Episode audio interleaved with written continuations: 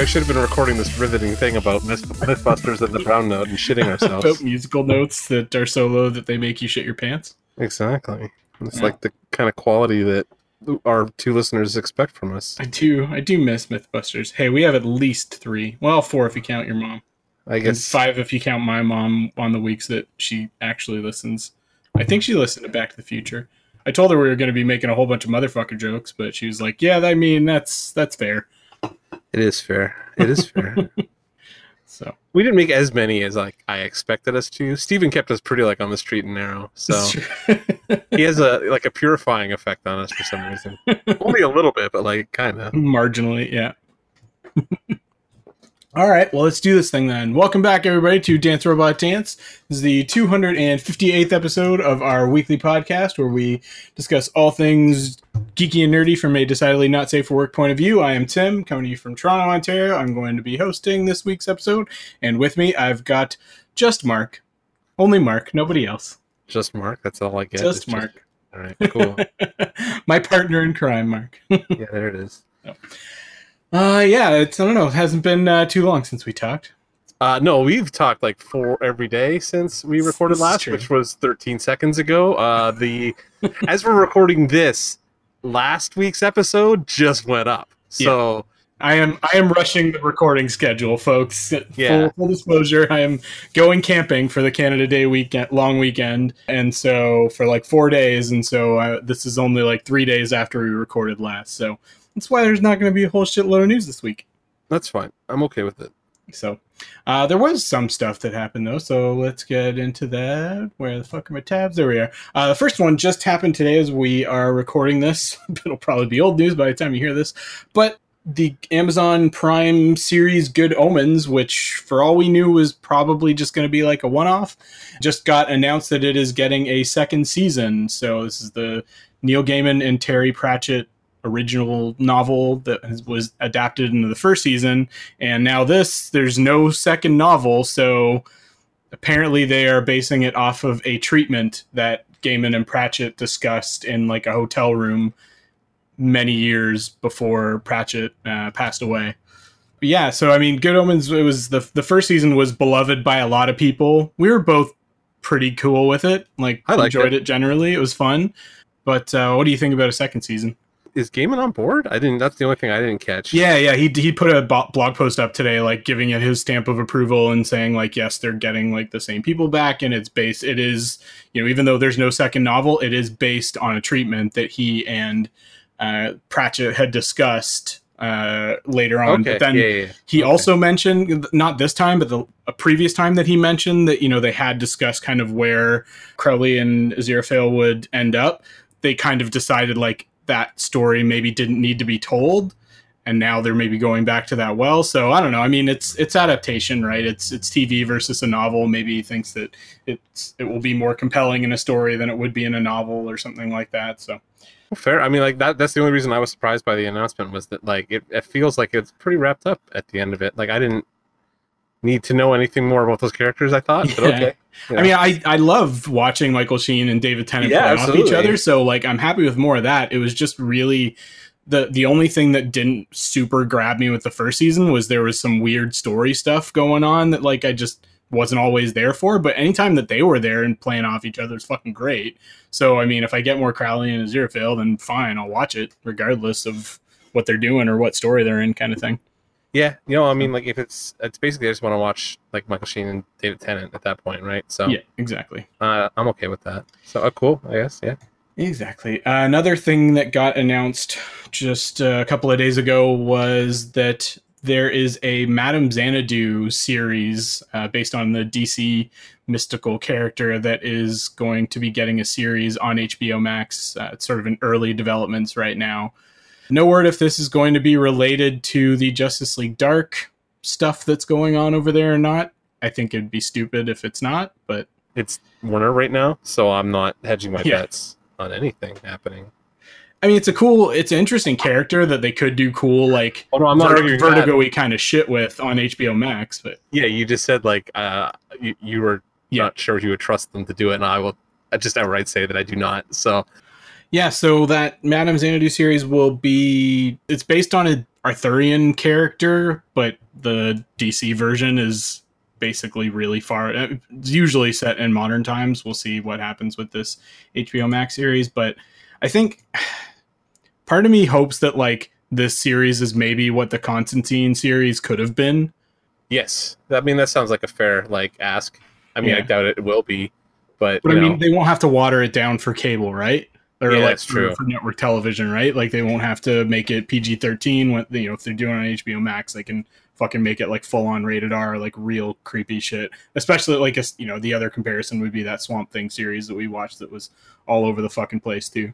oh yeah, I forgot you did that to me. Yeah, yeah, that was a piece of like entertainment, I guess. we'll just say that. hmm Yeah. Uh, we did get a casting note for the Transformers Rise of the Beasts in that Ron Perlman is going to be voicing Optimus Primal. I did see that. Uh, returning to the role, actually, he's played Optimus Prime or Optimus Primal on one of the animated shows before. Yeah. So he's kind of returning to the franchise, but you know, I mean that. I mean, Ron Perlman's better than nobody. So He's like, got I'm that cool deep booming voice that Cullen has as well. Like it I Yeah. can see, you know, it'll be interesting to see if he does a Cullen impression or if he does his own take on it or whatever. I think he could probably do it either way. He's a talented guy. Yeah, no, I'm. I like Ron Perlman, so like this was. I mean, out of all the news that's coming out about this movie, like that was the one thing that I was like, oh, I don't mind that. That's cool. Like I, I can live with that. There's a lot of other things about it that are probably going to drive me insane, but like that's fine. Yeah. The next thing, uh, we are starting to get some initial reactions and reviews for Black Widow now, and they are all over the place, kind of thing. I've seen some that are good. Uh, most of what I've seen is that a lot of the best parts of it are in the peripheral characters, kind of thing. Is that maybe the main plot and characters are sort of okay, they're there, but Yeah. like the the a lot of the you know good stuff i- i- is that kind of maybe the the secondary characters are showing up the main characters to some extent Yeah, fair. So, we'll see i mean really it's going to be the first fucking marvel movie that we've got to see in fucking a year and a half so I mean, I'm gonna. Yeah, exactly. Like I figured my bias is going to show hard when we finally get a chance to see it. So yeah, I mean, just give me the movie at this point. Uh, I hate that people have seen it and I haven't. Basically, so well i mean it hasn't like released in theaters yet this is all like No, the, I know, it's all the preview re- press yeah the stuff, right? reviewers yeah that are uh, getting early access kind of thing so we'll see all right the very last piece of news is just to show how fucking slow a news week it has been. The internet is all pissed off because a lego set isn't called slave one. So lego is releasing a new version of boba fett ship which is canonically called slave one. Yeah, yeah. and apparently the Lego set is just says Boba Fett starship, and when the internet got, got all up in arms about it, uh, they contacted, I guess it was, yeah, the Lego designers, and the Lego designers said, "Oh yeah, Disney told us they didn't want to use that name anymore." So I guess Disney is like quietly retconning out the name Slave One And the internet is upset. and the internet is upset and it is never referred to that as to as that in the movies No, I was gonna say like they never actually call it that. Sh- do they? Do they not ever? no it's it's only ever like in sort of supplemental media or like figures or that sort of thing it's never referred to as slave one in the actual movie Well, I mean, like the internet getting angry just means that the internet is like on. So yeah so that is just to show you that the internet will get fucking angry about anything but that was everything i had for news this week It just fucking took us an hour to get through that because of technical difficulties did i miss anything I don't know. What do we even talk about? I couldn't hear you half the time. So like, I, yeah, sure. Let's just move along here and see what else all right we can record. It's holding out right now, though. It's doing okay right now, so fingers crossed. I'm not doing anything that might fucking jinx us or whatever. All right, let's move on to our Geek of the Week, which is a segment where we talk about the nerdiest thing we've done in the past, in this case, like half a week. So, Mark, what is your Geek of the Half Week? Oh my god! I just finished recording last week's episodes, or like editing last week's Mixing, yeah. episode. Yeah. I just finished doing last week's episode. So it basically, because like basically we recorded, and I got called the same night to do uh, another YouTube video. So I've been working Oh. nonstop since that. The only thing I have done is I've been shopping. We didn't talk about this on last week's episode, so I guess I can talk about it now. Is that I've been shopping for Transformers like a crazy person again.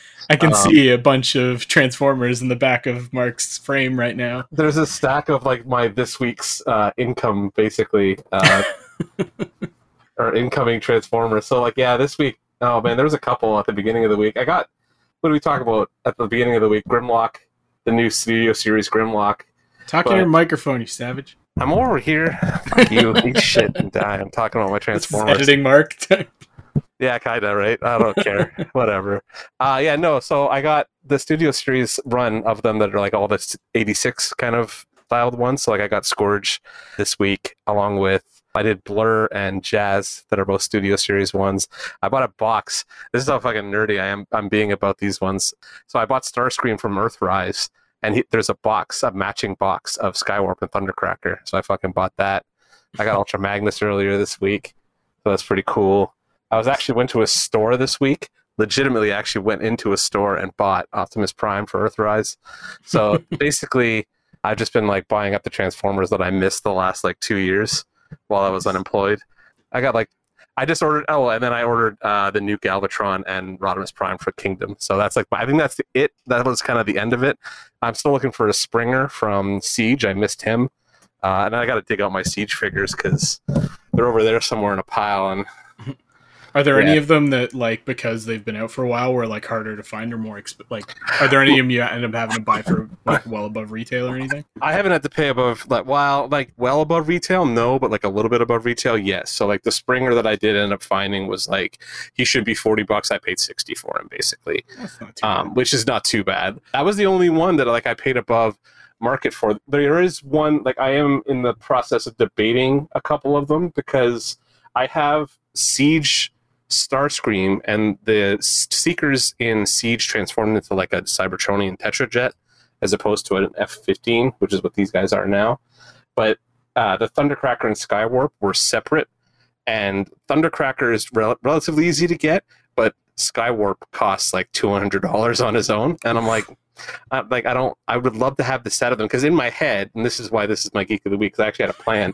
like the masterpiece Starscream and Seekers just came out a new set of them, which are like ridiculously cartoon accurate, and I wanted those three figures to stand up in robot mode, and then have the Siege Tetra jets in jet mode and the Earthrise jets in jet mode next to them, like a matching set kind of thing. Uh, I don't think that's going to happen because that last Tetra jet's going to cost 250 bucks, and I can't just I. The most I've spent on any of these at this point is 50, so I'm like, no. yeah, So it's a Uh, it's a we'll big see. big jump. Yeah, it's a, it's quite the the jump, and like that again. These aren't masterpiece; they're just like the the kind of like run like line. It's all siege line, right? Like everything's from that War for Cybertron line, whether it be Siege, Earthrise, or Kingdom. They're all at the same scale and kind of designs and stuff like that. A lot of them are repeats too. Like I bought Kingdom Optimus Prime. Apparently, is a complete like it's exactly the same mold as Earthrise Prime was. And I guess the Ultra Magnus has been the same almost the entire time, except they put a new cap on him for the Earth mode in Kingdom Mhm. finally, and that's about it. But so there's a lot of repeats and stuff like that coming through. But whatever. They gave us a new Galvatron. I don't know what the fuck else to, to tell you. I got a Galvatron Excursionist Cyclonus, which I've never owned a set of because I've never had a set of them in the same line that looked enough like G1 for me to like buy them all. So now they have, and that's what that's kind of where like all this insanity started was those three characters, and here we are now. Me just buying like random shit off eBay or off Amazon because I'm bored. Yeah. So here that, uh, Hasbro? All you need to do to get Mark to buy your shit is put in characters that originated in the tra- in Transformers the movie. yeah, basically, Uh, that's that's always been my way though. Like that's kind of always been the Pop characters cup that I in there, and uh, I bought a cup. I have a cup. I got a cup. I have all of those Autobots now. So like all the the, the new Autobots because I got Springer. I have Blurr Kup, Hot Rod. I have Rodimus Prime coming. I bought Ultra Magnus. I can't think of any. Oh, the only one I'd be missing at that point is Perceptor, and like they haven't done a Perceptor and yet. Unicron. Well, Unicron. Yeah, that's a fuck. That's yeah. Well, I'm, I, I have to live vicariously through some other Transformers fans for the Unicron. Sadly, Mhm. um, I still kind of like use the the impetus for all this is always like I can use these for reference while I'm drawing all my horse shit. it's hard to justify that for six hundred dollar figure. Yeah. As hard as I'm trying to justify it, because, not because I want Unicron so much, but I want the new masterpiece Optimus Prime, like the MP44, is Mhm. just like super beautiful and like movie model accurate. And I'm like, God damn it, I don't want to spend six hundred dollars on that. Like I do, but like I don't, you know. so Fair we'll enough. see. We'll see what happens. It'll be hard. It'll be up to you to keep me from like like hold me back from buying them when we start going to cons. As like yeah, I'm not that friend, buddy. I'm, I'm the enabler. I'm like, dude, you should just do it. Just- I Fucking know. only live once. I know, and I know. And that's how I'm always like. I always am with these things. I'm always like, ah, fuck it, whatever. Like, Yeah. take it with you. You know what I mean? So, Yeah. yeah, exactly. Great. Well, I guess I'm buying Masterpiece Prime at some point. So there you. So, my geek of the week, I uh, finally finished watching the last season, fourth season of Black Lightning. Um, it ended okay. I mean, I'm always like, I always like seeing where these characters end up at the end and kind of how they finish things. They did leave it on a little bit of a cliffhanger because I don't think they knew that they were getting canceled. But like, the budget really looked fucking took a shit in that last season. Clearly, Yeah. like. So for anybody that is interested in Black Lightning, like I know I, re- I recommended it back when it first came out. I stand by that recommendation. I would say watch the first season, maybe leave it there. Fair. Fair. Yeah, I was like, it was one of those shows that I was like, am I ever going to go back to this? And I kind of was like, uh, ah, just because of the, uh, and not even because like it's, you know, whatever. It's just because I don't want to watch any more of the CW shows. like I just Well, out of it. all of them, it was the least like any of the others. And that's why I liked it. It really stood out and was doing its own kind of thing, especially when it started out compared to the other CW shows. yeah, It was yeah. tackling much more real real world issues kind of thing but then it just it did start leaning more into the like the cw drama uh kind of like smallville kind of shit and then i was kind of done with it Which yeah, I'm just I'm like I'm so over that shit at this point that I'm just like, all right, that's cool. We don't need to do that anymore. Cool.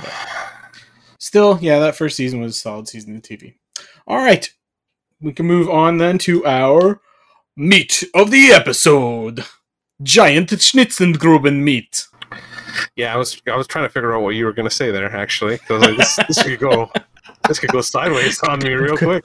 uh, th- let's be honest this whole fucking meat of the episode could go sideways real quick I mean, it, it really could. So we'll see what happens. Uh, so so Mel Brooks just turned 95, I think yesterday as we are uh, recording this episode.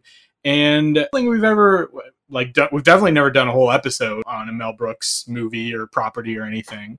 No, And I mean, I don't even think we've really given him that much discussion on the podcast or anything like that. But like for one of the all-time great comedic directors, I figured that it was worth an episode to honor him. And I've known for a very long time that I had a big blazing saddle shaped hole in my film knowledge.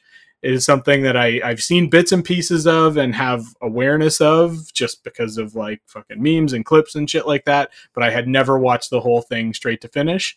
And so we sat down and watched Blazing Saddles this week. So I guess I just kind of gave my history with this movie. I really like I was all I was been aware of it for a long, long time, but for whatever reason it just slipped right past me when I was going back and watching like classic comedies and movies and shit like that, like in my twenties.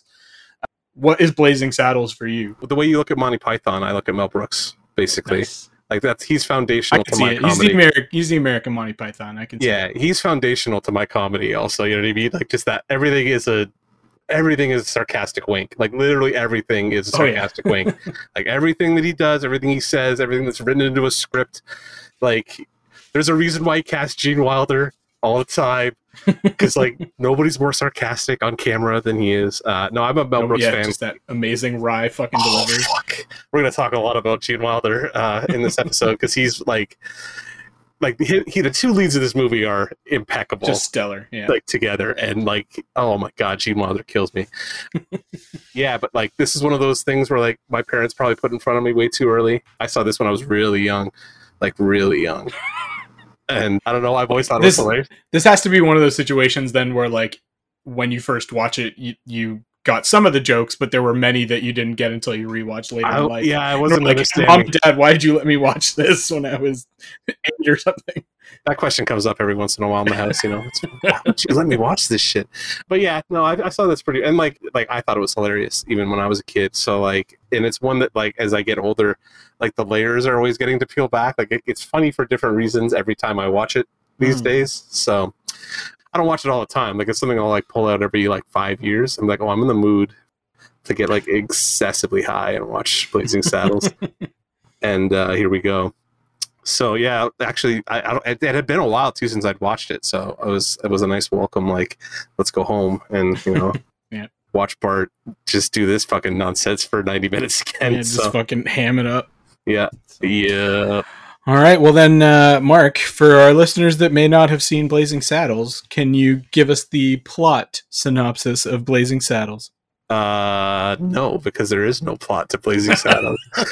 There's a loose plot. There's a plot. There is a plot. Uh, it can be described literally in like three sentences, and you tell I can tell you the entire movie in like five minutes. Basically, the attorney general of a state. I'm not sure. They, they don't really. Do they say which state it is? I can't remember. I don't think so. It's, It's generic Western Generic state. Western state. the attorney general of that state is trying to get a railroad put in through this town called. Oh, I just Ro- Rock Ridge. Sorry, uh, it's all it's in my notes 400 times. Rock Ridge. Yeah. And to do that, like kind of surreptitiously, he sends a sheriff to the town to like uproot all of the townsfolk who is black, and also continuously sends thugs and stuff to like kind of attack the town. Yeah, he's, he's basically he's trying to get the citizens to Leave. to leave the town So so, that can he can sell it. Yeah, so he can seize it and sell it to the railroad developer and make a fucking mint on it, kind of thing. Yeah, basically, yeah. So, and that's like the entire plot of the movie. It's just like him doing things to have that end. But we'll run through the whole thing. I'm just saying, it's like it's a real simple. It ain't a complicated movie. The movie starts on music. Basically, We- there's a lot of music in this. This is the one time where I'm okay with it. Guess why? Because the Mel Brooks comedy completely fits in here. This is Looney Tunes, basically, is what you're watching right now. Yeah. So it completely fits. Oh, straight up, there are there are straight up fucking Looney Tunes gags in this movie. Holy shit, there's a lot of them actually. like there's a number of Looney Tunes gags. There's even a gag that like Conan the Barbarian steals in a couple years because he punches Oh, yeah? a horse. Yeah. Oh, yeah. He punches the horse. Conan punches a camel. Remember? Arnold fucking punches the camel. Fucking great. Uh, anyway, so we eventually get to a railroad which is being installed by slave labor, it seems like. And hilarity ensues immediately. The I don't know what you would call those people, the surveyors or slave owner or Like whoever the the cha- the bosses, the chain gang boss bosses, of the chain basically. gang, Yeah, sure, pretty whatever. much. Dipshits, all every one of them, right, are trying to get these black guys to sing. The while bumbling, they're working the bumbling white dudes, basically. basically are trying to get the the black men and like I guess there's some Asian guys in there too to sing while they're being forced to install a uh, railroad. It goes over not super great, and they end up making complete fucking asses of themselves by singing. What are they singing again? Oh, Camptown Lady, Camptown races. Camptown yeah. Races. Sorry, yeah. They end up so we yeah, it's ridiculous. Like we, we it starts on a joke, everything's a gag, so nothing's serious, and it's the best. After Bart sings, oh, what does he sing? Oh, I can't remember anymore. That's like, that's it's totally anachronistic, right? Like oh, it's Oh, yeah, yeah, something- yeah, at least sings like something from like the 50s or 60s. Or and he like winks at the camera almost immediately upon Yeah. like going center frame. So like that's like eh. Yeah, you've got like a anachron like purposeful anachronism and like a fucking fourth wall break in the first like three minutes of the movie. absolutely right. Like he winks at the camera within like three seconds of the fucking like of him being on camera. So these fucking white assholes like take tell them him and his I guess it's his brother. They don't really specify super in detail. Like he calls him brother at the end of the movie, but He does, but it- black guys. So like I don't know anymore. it's true. this is true. So like they- send them off to go to check for a quicksand, a possible quicksand thing, which we quickly find out is in the most like the, and again Looney Tunes starts right at the top, right? Like they start singing without noticing it. Like this only happens in cartoons. Hand cart gags are like that's like quintessential Ancient, fucking yeah. Looney Tunes, right? It like that's, it is. Well, I mean, it's also going back. That's going back to like fucking silent film gags. Yeah, I was gonna shit, say it's yeah, like old Charlie Buster Chaplin Keaton stuff too. yeah. So, so they end up getting stuck in the in the quicksand. The whatever chain gang bosses show up and realized that they were going to lose their handcart, and they broke the handcart out. um, Leave, leaving the two black dudes to, to fucking either die or get themselves out. yeah, basically leaving uh, Bart and his brother or whatever up to their own devices. They Bart thankfully has his foot on the rail, so he kind of guides them out. And then, like as soon as they get out, the guy's like, "What does he say?" He's like, "It breaks over. You, you're not going to do. It's not going to do you any good to get a tan," which is like awesome. Just fuck brutal. So Bart takes it upon himself at that point to just fucking whack this guy over the goddamn head with a Just shovel. clock him. So, which is great.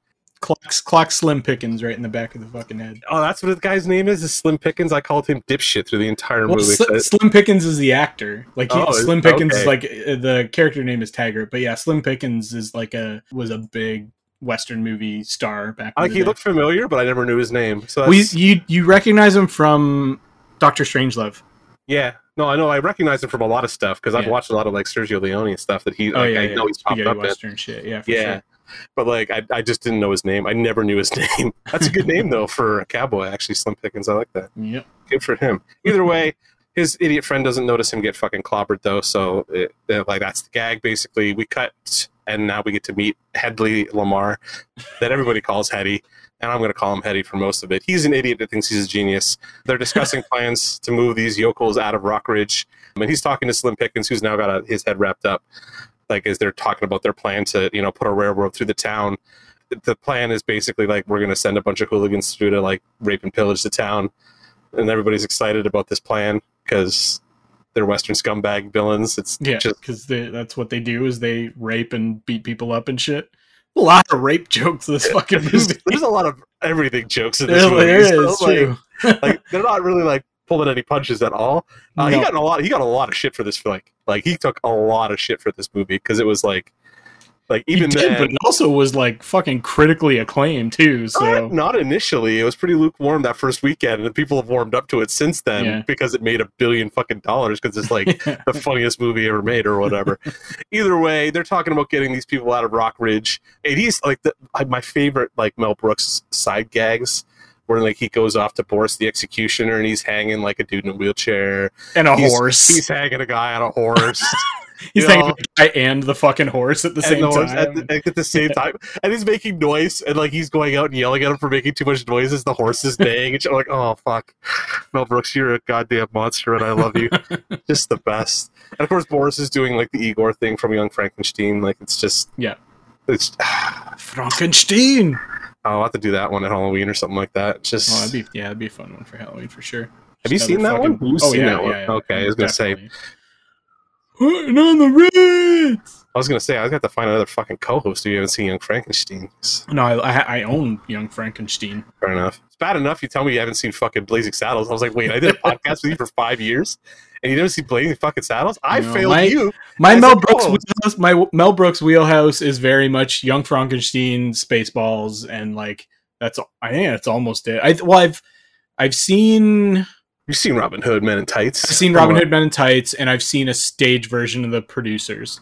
Okay. Have you seen Dracula Dead and Loving It? No, I don't think so.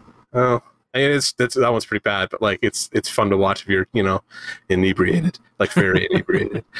Uh, either way, um, they discuss putting Bart, who he's now who's been ordered like to be executed now.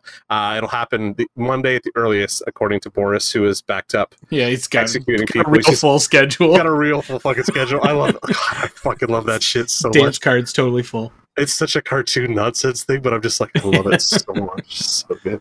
Uh, so we go to Rock Ridge and we watch it get attacked as a song is playing in the background. Um, everyone in Rock Ridge is named Johnson, so that's there's some cousins kissing. inbred fucking ass Western. Yeah, there's some like cousins American kissing town. in Oh yeah, Rock this is this is cousin fucker headquarters Oh right here. yeah, right here. Absolutely. so we end up in a town meeting uh, after the, the the first attack, uh, where the preacher wants to cut and run really quick, and the miner a miner swears in random minor gibberish, and then somebody else says that they're going to get the governor to send them a new sheriff because none of them Howard want to volunteer. Johnson stands up at some point, and that's just a fucking running gag Like, for the whole fucking fucking great movie. gag where they yeah everybody's Howard Johnson or somebody's Johnson Johnson. Because they make a Johnson and Johnson joke later on where somebody's like Johnson and Johnson over there. Like I don't remember what the joke is anymore, but it's Johnson and Johnson. Like, oh god, just does it all. It doesn't even like. Oh, it, it it sticks to the wall, so leave it up. Fine, fine Yeah. whatever. Yeah, so yeah, we're a couple dudes and they decide they're gonna do the sheriff. Uh, they're promptly blown up. Also, basically, somebody throws dynamite into the. It's like it's Looney Tunes, right? Yeah.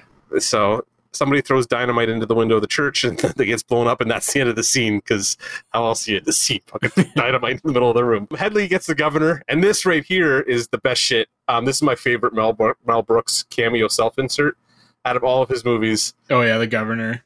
This is my favorite role Mel Brooks I, plays in his I- own I- movies. I still think I kind of like yogurt a little better. no, no, yogurt's yogurt's too on the nose. This is this is the best. Like, oh, I love every bit It's of this. totally like movie. idiot bumbling. Like, and I love that Mel Brooks is just totally like, yeah, I'll play the fucking absolute moron. Give it to me. but the physical comedy where he can't even get in the chair and shit, like he can't Yeah. put the everything. Just He can't. I can't do the paddle ball. And, oh yeah. god, I love And it. then He's Head, so good. Hedley can just do it like no. Yeah. Either way, so Hedley gets Governor Mel Brooks to uh what is he talking about? He's just so fucking funny. I kind of forgot what he was talking He gets about. he gets him to Oh, sign off. sign a whole bunch of stuff. Yeah. Yeah. he signs the stuff that kind of put his plan into motion. He's he's just staring at his secretary's boobs, as we all are. Oh, just a fucking smoke show. Holy oh my god! shit! I didn't like uh, later when she opens the drape up and like they give you there's a clear shot of her. She may be the most beautiful girl I've ever seen. And you're talking like Monty, like Monty Python, like they did that same fucking thing all the time, right? Oh my like God, yeah, absolutely. woman kind of thing that's just Absolutely, just just there for gags, sort of thing. absolutely. Why, Yeah. Well, if you can, why would you not? Yeah, like, As long as everybody's consenting, everybody's having a good time. She seemed to be having, or at least you know, she was get there. She, I mean, yeah, at the very least, she is getting paid, right? You know, we're pro sex work on this show, right? Is that what's happening here? I don't know what's going on. Either way, Hedley decides to send a person. Well, because at this point is where the governor gets the wire about Rock Ridge wanting a sheriff. So the governor orders someone sent. Hedley decides to take advantage of this situation and send a person. Then he breaks the wall directly for the first time in this movie, which like we're like five minutes into this flick, and Yeah. he's talking to the fucking audience now. So like we're on it. Yeah, so he decides to send a person and breaks the fourth wall, asking why he's even bothering asking us, because why would he? He decides to send Bart, since the white God fearing folk of Rock Ridge, as they will self identify momentarily, would never accept a black man as their sheriff. No. So Bart and Hedley meet the governor, which is like, what do you fucking say about that, That scene? scene is just fucking outstanding. Like, that that and the next one and the fucking and Bart riding into town riding is into just town? fucking like, fantastic. but like Mel Brooks grabbing him and walking him over and halfway saying yeah. the N word, and then looking over and be like, "Oh God, Wrong, yeah, wrong guy. he's fucking he's so fucking good. I love Mel Brooks so fucking much. Yeah. So that yeah, so Bart gets sent even though like the governor's basically told him he's gonna get shot like five seconds after getting into town. Well, he's it's that or the fucking hangman's He's news. hanged, so he's like, yeah. fuck it, I may as well give it a shot. I don't even know Yeah. why he went to town. I would have just fucking disappeared at that point. You gave me a horse and let me go. yeah, right exactly. Bye. later. Either way, so Hedley tell yeah, basically he convinces the governor to do this by telling him he could be president and Yeah, he's trying to trying to frame it as like a, a very progressive move and shit like that, Yeah, which oh is god, it's so oh, fucking man. good. Which so I mean that that fucking works today too, which is fucking funny. The best part is like he doesn't even really make a decision. He basically just like decides to go like let it happen because he wants to get laid. Like his like Yeah, exactly. He's like, yeah, I gotta, I gotta get my fucking dick wet. has come out and been like, "Will you come sleep with me?" And he's like, "Well, fuck this. I don't give a shit about any of this anymore. Yeah, Tell her to exactly. go. She wants, yeah. Like, all right, cool. Uh, so yeah, we go right into like the fucking like literally the centerpiece of this movie, which is Bart being introduced to the townsfolk properly. and just just like it's gag after fucking gag. This whole sequence Yeah, he walks packed. by like god damn so we'll just start first of all burke's tracksuit like that velour tracksuit he's wearing it's the dopest shit i've fucking ever seen i love that that do you ever feel like that shot of him like especially as he rides by like the count basie bland Basie. Basie jesus christ what's wrong with my mouth i, I was trying to say Bass, blassie count basie band on his way into town And I had to look that up. I was like, wait, this, no, that's actually fucking Count Basie. yeah it's count basie yeah absolutely oh i mean it's mel brooks of course he can get he can get Yeah, over he That's wants true. Yeah. right? So, you, but like that, does it remind you of Django Unchained? Oh yeah, totally. There, mul- a lot of shit in this movie reminded me of Django Unchained for sure. this is like, like Tarantino just made a serious fucking version of fucking Blazing Saddles. Yeah, right down to the anachronistic music and the like fucking over the top like villains and everything. Oh my and- god, I couldn't believe it. I couldn't believe it when I realized it last night. I was like, wait, Tarantino just ripped off Mel Brooks. Absolutely, one hundred percent. Oh, either way, it's fucking genius. Both Like movies are the, the great, ridiculous fucking outfit and everything. Oh, and it's a velour fucking like Western tra- like leisure suit. the like unnaturally good fucking white gunman and shit. yeah, I mean, yeah, absolutely, right. That I mean, yeah, it, it really is, right. He just like put Christoph Waltz in Gene Wilder's role. exactly. Made it like made it like slightly less comedic. It's like, hey, you're like eighty percent as charming as Gene Wilder because nobody's as fucking charming as Gene Yeah, Wilder right. is. So like, Top Waltz is fucking close though. it's close. Like that's why I said eighty percent because nobody Yeah. really gets there. But like, Christoph Waltz is about as close as we got these days. Either way, I was so glad when they gave that. We should we should do. We have to do. we should we're like, do do some Tarantino. Tarantino. We're gonna have to just. We should just do them straight through the Do way we do Batman movies. Yeah, Yeah, yeah. because like they're all movies that I'll talk about for fucking hours. I was just I was so glad that Tarantino gave the chance, gave Christoph Waltz a chance to do like a heroic role because he'd just been doing like all those villainous roles. Anyways, Yeah, absolutely. Um, either way, so like Bart, so we're riding into town with Bart, and every chance we get to make some kind of racial slur about black people, we're gonna take in the next two minutes. Not us personally, like the movie is. So he, as he's riding into town, the old miner guy's up on the roof, and he's yelling down like it's actually, The you know, the end, yeah, the old coot's yelling that it's actually an N word, and he's getting blocked by the bell, and everybody's really excited for the new sheriff to show up until they all see him, and then everybody goes dead quiet, and you know, and then everybody pulls their fucking guns so, but the best part is Bart walks up, so confident, right? Pulls the sign back down, goes up, starts to read his thing, realizes that everybody in town is cocking guns as he's reading it, and then like just this is where you're like, this is it. Like you're either in or out on this Yeah. movie. This is the buy-in moment. Yeah, this is the buy-in moment. Bart takes himself hostage, and it fucking works. And the idiot white people are like, "Oh my god, what's happening?" Absolutely. and it may be the funniest fucking scene in comedy history, except there's a bunch of Gene Wilder shit that's coming up that's fucking so funny that okay. almost kills me. Yeah. But it's just hilarious if you're into this kind of slapsticky, like Mel Brooks nonsense. And yeah, this is basically the level the rest of the movie operates on. Complete and utter insanity from here on. Yeah, and we're done with setup now. now yeah, setup's all, done. Now we're just now it's all fucking payoff from here Yeah, on out. It's basically all punchline from like here to the end of the movie. So yeah, there's like one good joke after the other. Well, first we got to meet Jim. We're getting there though. Yeah. So there is a quick scene where like yeah, so he gets into the sheriff's office and says to the basically fucking just talks to the camera at this point. It's like these are the stupidest motherfuckers I've ever met, and he's right. He's absolutely right. We cut quickly to the townsfolk who are have the school marm scream the letter that she's written for the governor at the crowd, and like that's just a classic bit of the quiet mousy lady who screams with the most authoritative voice ever.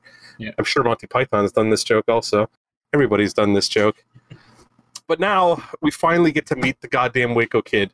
Gene Wilder is in the building. He asks uh, the like the best line. Well, my name is Jim. Most people call me Jim. like every dial, every every line of dialogue between these two is fucking comedy magic. Like every single one of them is fantastic. It's just the delivery is just pitch fucking perfect. well, Gene Wilder is a master, right? Like Yeah. that's what he's good at, and like His timing is just impeccable. and like Cleavon Little gives good facial like reactions and stuff to the shit. So like when Gene Wilder says something, Cleavon is reacting to it, and vice versa, and it's so good. He starts sucking back iced tea that we're supposed to believe is whiskey and stuff like that. Nah, totally whiskey. totally whiskey. Either way, Gene Wilder's the funniest motherfucker ever. We really don't get a chance to talk about like we've never really had, would have had a chance to talk about Gene Wilder before because we don't do we ever- comedies. Yeah, we could Like- we could do like the OG fucking Willy Wonka at some point because that's like Just my came out in 4K. yeah Yeah, the, the Blu-ray just came out. I saw it on Walmart. It's a fucking classic. Sometime we're when we're feeling for like a you know childhood comfort food kind of movie. So that's funny because I don't have any nostalgia for that movie whatsoever. Like oh, I, I, I, totally do. the, what I have nostalgia for is Gene Wilder in that role being terrifying, which I love. Like he's Yeah. so creepy in that fucking role, and it's Yeah. like I just yeah, I'm a big Gene Wilder fan. Just in case we're not clear on that, since I've been blowing him since the start of the episode. So anyway, and like the the next line where he's like, "What would you like to do, Jim? Like you're my guest," and he's like, "Well, I can play chess or screw," and like the reaction Cleavon Little gives him, note perfect. So we cut right to them Yeah. playing chess afterwards because they're not going to screw apparently. Although with the chemistry they have on screen, they may as well because it's it's borderline there for a couple shots. so Jim gets beat at chess. I just like calling him Jim because I feel like I'm his friend, you know, and that's what his friends call him. So Well, he's not really the Waco kid anymore. not he doesn't anymore. feel like he's the Waco kid. So anymore. either way, he gets beat at chess and he tells his origin story, which is hilarious because basically he became like he decided to start drinking after years of murdering men who he outdrew.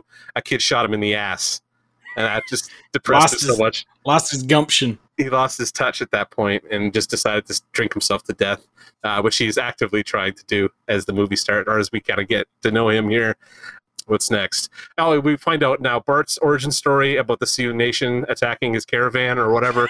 Um, and they get let Oh, go boy. because like all this shit is so racist. It's fucking insane. Mel Brooks plays a an Indian Yiddish chief. speaking. Yeah, Yeah, like, I don't know how to even say that properly because like it's basically a Hollywood Indian chief. fuck and I- me. I don't know, and it's Mel Brooks doing it in a Yiddish accent. So like it's all subversion, but it still feels awful. And Yeah. I'm like, I love you, Mel Brooks, because you're the only person who can do this properly. The only person who can get away with it is Mel Brooks, basically. So God bless. they were basically let go by the Sioux because they're darker than the natives, and it's fucking offensive. But either way, you know, move away because Jim has already fallen asleep by this story, and we cut to uh, apparently He doesn't. He doesn't fucking eat anything but alcohol. So Good to be asleep a lot. Yeah. We then cut to the first scene of people farting in Hollywood history. The, Is it really? motion picture? Yeah, this is the first. And what a and Jesus, that's a lot of fucking farting It too. is- I I had to look it up because I remember hearing something about this. But yeah, it's absolutely the first time in a major motion picture that people are depicted farting that actively and loudly. So Mel Brooks can go to his grave knowing that he introduced flatulence to major motion pictures. I mean, as a comedian, what an accomplishment! As a comedian, should we not all thank him? You know what This I mean? This is true. yeah. Like, how could we wouldn't even have modern cinema if he hadn't done this scene at this point? and there's fucking dick jokes too. So I mean, there's a good one later. Uh, we'll get to it. So basically, either way, uh, we're introduced to Mongo in this scene as Slim Pickens, or is that his name? Did I get it right that time? There it is. well, that's the I mean, that's the actor's name. I don't care. Whatever. Slim Pickens. Yeah, the fucking the fucking idiot country boys don't really need names. the actor's name is better than the character's name, so let's This just go with that, right? So Slim Pickens, you know, like shows up, tells the boys that they're disgusting. Well, does he say that he likes the smell? I can't remember anymore. It's, I've watched it twice, and I was baked for like most of it. So we get to meet Mongo though now, which is fucking hilarious. So Mongo is this big monster who's gonna go and like kill Bart now. He's a football player, the dude that played him. Yeah, the guy who played him was a football player. Uh, I'll look him up after as we're talking about stuff later. Alex Karras. Alex Karras, that's it. Yeah, that's it. Anyway, Jim is asleep, and we cut to farting scene, so that introduces Mongo. Bart and Jim the next morning, waking and baking like fucking champions. Those oh, boys. Oh yeah. You see them just rolling one right up as soon as they got up in the morning. I was like, these are my boys. Well, except Jim Jim doesn't seem to handle his wacky tobacco quite as well as Bart does. I love that fucking voice he does. That's Yeah. Gene Wilder. Like Yeah, that's hi- the good shit. The high pitch, Yeah. little high pitch. Like two, he gets two words of high pitch right after he takes a hit, and it's just so fucking funny. And he's trying to convince Bart to not go out into the town and like congregate with the townsfolk because he doesn't think it's going to go well. Bart tells him the only way they're going to accept him if they get used to him. It does not go as eh, the way he plans it. It goes exactly the way Jim says. And he walks out in the street. The first person he runs into basically tells him to shove it up his ass. Oh, N word and it's this bitty little old bitty lady uh, who comes back like four times for running gags uh, throughout the rest of the movie, and it cut like just hard cut to the best fucking comedy delivery in the history of film, where like it's a two shot, and Cleavon Little staring directly at the camera, and And Jim's whispering She- in his ear. Wow, just whisper in his fucking ear that these are just simple folk who aren't going to accept it. They're morons, but I can't there's no way for me to do it with the proper delivery because I'm not Gene fucking Wilder. They're the clay of the American oh, West. Fuck, it's so good. They're Like morons. morons. Cleavon Little, like that's just the most. he breaks. He breaks hard. That's him. No, breaking I, legit. that has to be. Yeah, exactly. That that has to be him being oh like, "Oh my god, I cannot fucking keep a straight face." Can you imagine having With Gene Wilder? in Gene? Wilder whispering fucking comedic genius in your ear. I'd be fucking dead after that. And that like- that line like that's that's the line that i most fucking associate with this movie like it's just it's absolute fucking genius and it holds true maybe not for the american west but like you could apply that to the american south to this fucking apply it to America. Period. To this day, sometimes. Exactly. American south american fucking midwest like any you apply that to any fucking red state to this day Oh, Gene Wilder. It's just that delivery that just dry. I really mean this, and I fucking hate these people. Morons. Like morons morons. you can hear the like derision in his voice when he says it. It's just it's so true. It's so true. Either way, uh sorry, that's we just have to point out that that is so fucking funny. Like that scene is Yeah. perfect. and holds Either way. up so well And it's so, yeah, I mean they really should have done more movies together, these two. Like I don't think they did anything else, right? Like Gene Wilder kind of worked with Richard Right. Pryor for the majority of the eighties. I don't think they these two guys did anything. and cleveland little Yeah, yeah. Cleveland Little, yeah. Either way, we cut to Hetty again, I believe. oh no, no, no! Um, so we're at cartoon point now. So as like right after the joke, the Earth shakes and Mongo comes into town, and we watch Mongo just make a fucking royal mess of the city. He's got all the men in the city pinned behind the tavern piano the player piano yeah the player piano in the tavern. And here's where, like, yeah, where, where we do a Bugs Bunny riff. Bart realizes he can't, can't fucking take on Mongo one on one. So Candygram time. Uh, he walks in, Candygram for Mongo.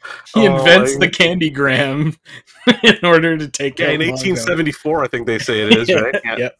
So, 100 years before it was released. Uh, exactly, that's right, because it is exactly 100 years before the its 1974 release. Yep. yeah, so he hands him a candygram, and Mongo's an idiot, so he accepts it. He also doesn't know who he's in town to kill, obviously. like Bart walks out, and fucking Bugs Bunny puts his ears, like hands and fingers in his Mhm. ears as he walks out and around the corner. It's fucking perfect. In a total like anachronistic costume too. and like a 50s UPS costume, yeah. It's super great. Uh, Mongo gets at that point exploded. We cut again to Hedley, who has you know realized that he can't do this physically. This guy's going to outsmart whoever it is, so now he's going to send somebody in to seduce him instead, which goes just as well. We cut back to the sheriff's office. Uh, I'll actually what I want to point out that while he, we're in the bath with Hetty there and uh, Slim Pickens, he loses his ducky, and it's real uncomfortable for a minute as they're like touching around each other. yeah, yeah. Slim Pickens definitely touches touches dong. Yeah, it touches dick. So Yeah. that's kind of interesting. You know, either way, can't find his ducky. Poor ducky. I don't know. I mean, I f- He- Hedley could be. Uh, you, you could read Hedley as a fucking closeted gay man pretty easily. I think. Maybe he liked it. I don't know he's always chasing. He's chasing after Lily. We'll talk about her now, though. True. So either way, we go back to the sheriff's office where Mongo is like chained up, like he's hmm? like crucified, chained up. to the. Wall. There's like- no other way. They can't get him in anywhere else. It's fucking just comedy genius. I'm telling you, it's a good shit. The racist old lady from earlier has now baked a pie for Yeah. Bart. Sorry, sorry about the up yours and word. yeah, basically. And then like It's like completely, just like that, all is forgiven. and everything's fine until she comes right back around and makes sure that he won't tell anybody in town that she talked to him. Yeah. Because that would be inappropriate. So just taking it right back immediately, you know what I mean? you know, one step forward, two steps back. So Yeah. great. Jim tells him to get dressed stop being upset about the townsfolk because he's taking him to see Lily von Shtupp tonight, and it's going to be exciting.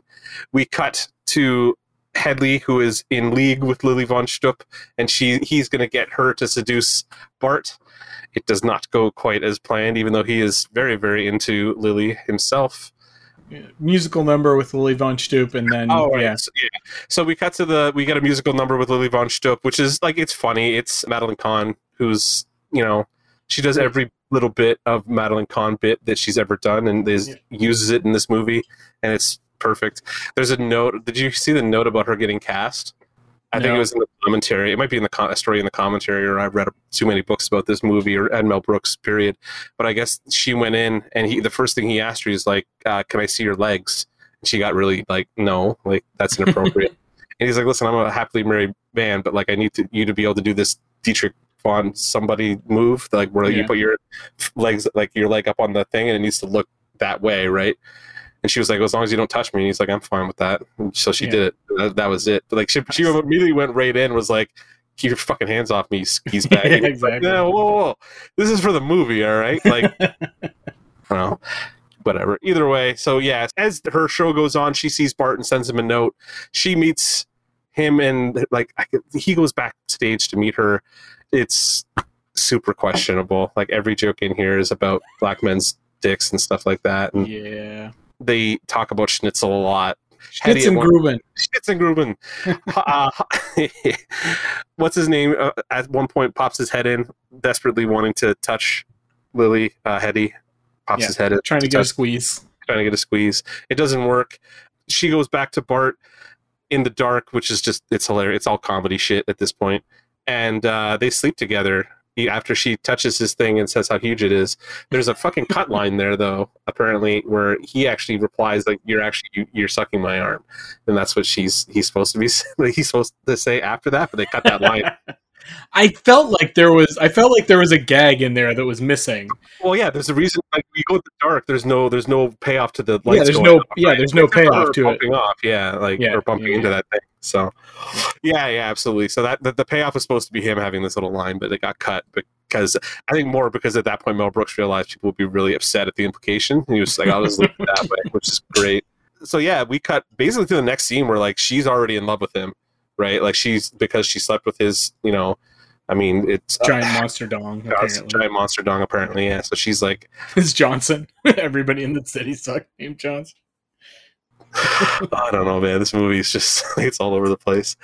Yeah, so they bone and she falls in love with him. Like so later, she won't even like turn on him f- to Hetty at the end of this, which is just hilarious. Like he just wins everybody over, even Mongo. Like we cut back to the city or to the town, and he's like Mongo's just like spilling the fucking beans of the whole plan as Yeah. well as Mongo can. Well, yeah, Mongo's all like impressed that he bested him in battle, basically. Yeah, so exactly. he has right? respect for for Yeah. Bart. there is a good bit where like Bart walks in like fuck spent and like lays down on the fucking desk and he, him and Jim are just like having a little back and forth which at any time those two guys are just like having like bullshitting each other I'm like this is the fucking best part of this movie is these two just like running game basically so they figure out the plan and they they go to the railroad I think immediately is this where they go to the railroad so Mongo kind of tells him what's up with Hedley, and Bart decides to go check something out at the railroad. Um, we talked to the guy from the beginning of the movie who may or may not be Bart's brother. Yeah. The fuckwit from the beginning of the movie also reappears with his boys, like the guy who started singing again. Uh, they draw down on the sheriff, but Jim outdraws six men and shoots their guns out of their hands. Without even Without even even see him pulling his Well, gun. that's the best part of like the speed gag. Is it like Yeah. every whatever happens, you never it never picks up on camera. Like that's the joke. You never Like, see an actual gun in Yeah. in in Jim's Gene hand. Wilder's hands, Yeah. like the entire movie, but he's like just outdrawing everybody. It's, it's just perfect, you know. It's perfect. So either way, they draw down on the sheriff, and yeah, so he's gotten whatever. Hetty like gets dipshit to recruit an army of hooligans. Now, basically, the movie completely falls apart at this point. Like turns to a complete Oh yeah, like total meta fuck and like meta fuck fest. Yeah, it's basically it's basically, and that's what I wrote was like this is a like meta tom fuckery out the ass now. So like Yeah. here we go. exactly. Hedley gets dipshit to recruit an army of hooligans that include like bikers and Nazis and KKK guys. Klansmen, like yeah, it's nuts. This is the funniest shit. It's so anachronistic and stuff. Like there's guys on motorcycles or like half motors. I don't even know what's going on anymore. It's all comedy bits at this point. motorcycle handles that are attached to their crotches. yeah, it's and they're Asian guys. Was the one guy supposed to be Asian or something like that? Like, oh my god, so weird. so they get around. So they go. I love this fucking sequence. We just got to talk about this real quick. But Jim and Bart go and find out what the plan is, and they get in line with the recruitment, like for Hetty's recruitment. After they mug the Klansman. Well, they, they go and steal the Klansman's outfit, right? they watch Hetty shoot a guy for not having enough gum for the entire line, which is actually pretty fucking funny, also. And then, yeah, so they get in line as Klansmen, and they walk up, and Bart, without thinking, like goes to right, but his hands are black. And they, they kind of get found out. Yeah. They still, they, did- like, it doesn't matter at all because they just escape. Like, nothing happens. Like, it's Yeah, just just so they away. could have this scene in there that was hilarious. And then, like, keep going with the movie. Basically, they were like, "We got to get him in a fucking KKK thing. We got a joke we wanted to," and that's Exactly. like that's got to be it. I don't know what else they do. Either way, so Jim and Bart know that like what the plan is, so they make another plan to set up a decoy town three miles east. And I'm like, I feel like I've seen this in an episode of Transformers, also for some reason. It's just like pop culture eating itself, like its own Oh, tail yeah, right? So Bart and Jim get the railroad gang to get all the tools and equipment needed to help the townsfolk build a mock town. By doing this, they agree that the railroad gang can have a plot of land to farm, I guess. Yeah. Uh, they, they begrudgingly do it for the most part, but like they do it anyway. But everybody except the Irish, they agree to it. Oh, they agree to, yeah, they don't agree with the Irish, which Yeah, to be fair, I concur with. Keep the Irish out. Fucking no. I think I am part Irish. I am definitely like a quarter Irish, so ignore me. I just appreciate that they shone a light on the fact that, like, yeah, Americans used to be real fucking racist towards Irish people too. Italians too. I mean, you still get it up here a little bit. So, like, you know, what are you gonna do? Either way, so they get that railroad gang to help them build the decoy town. Hedley makes his goons pledge allegiance to him, which is just like lu- like the most ludicrous scene. Like, it's complete nonsense and it's hilarious. I can't remember that actor's name right now, but he's fucking fantastic in that role. Who Hedley? Yes, Harvey Korman. there you go. Back at the town, we realized they didn't build dummies for the decoy town. So to buy them some time, Bart erects a toll booth in the desert, which all of the hooligans fucking go through because I can't, couldn't possibly go around it because it's a fucking Mel Brooks movie. it's a Mel Brooks movie. You have to go through the toll. So- if the toll booth is there. You have to go through the toll booth, right? They That's- said, that- yeah, they so yeah. Taggart sends sends one of his men back for a shitload of dimes. so fuck, it's fantastic. Honestly, either way, finally all the guys get through and they get into town. And just as they're about to realize that maybe it's all fake, Jim fires off a shot and like the dynamite goes off and they blow up half like the fake town with all the people in it. And then they rush. Everybody rushes in to beat them up. Everything just completely fucking falls apart at this point. I stopped, even stopped writing fucking notes because I'm like, I don't know what's going on. Yeah, it's just fucking I, like, bonkers at this Lily point. stops the Nazis uh, by singing to them. The ensuing brawl spreads off the set of the movie and onto the Warner fucking backlot.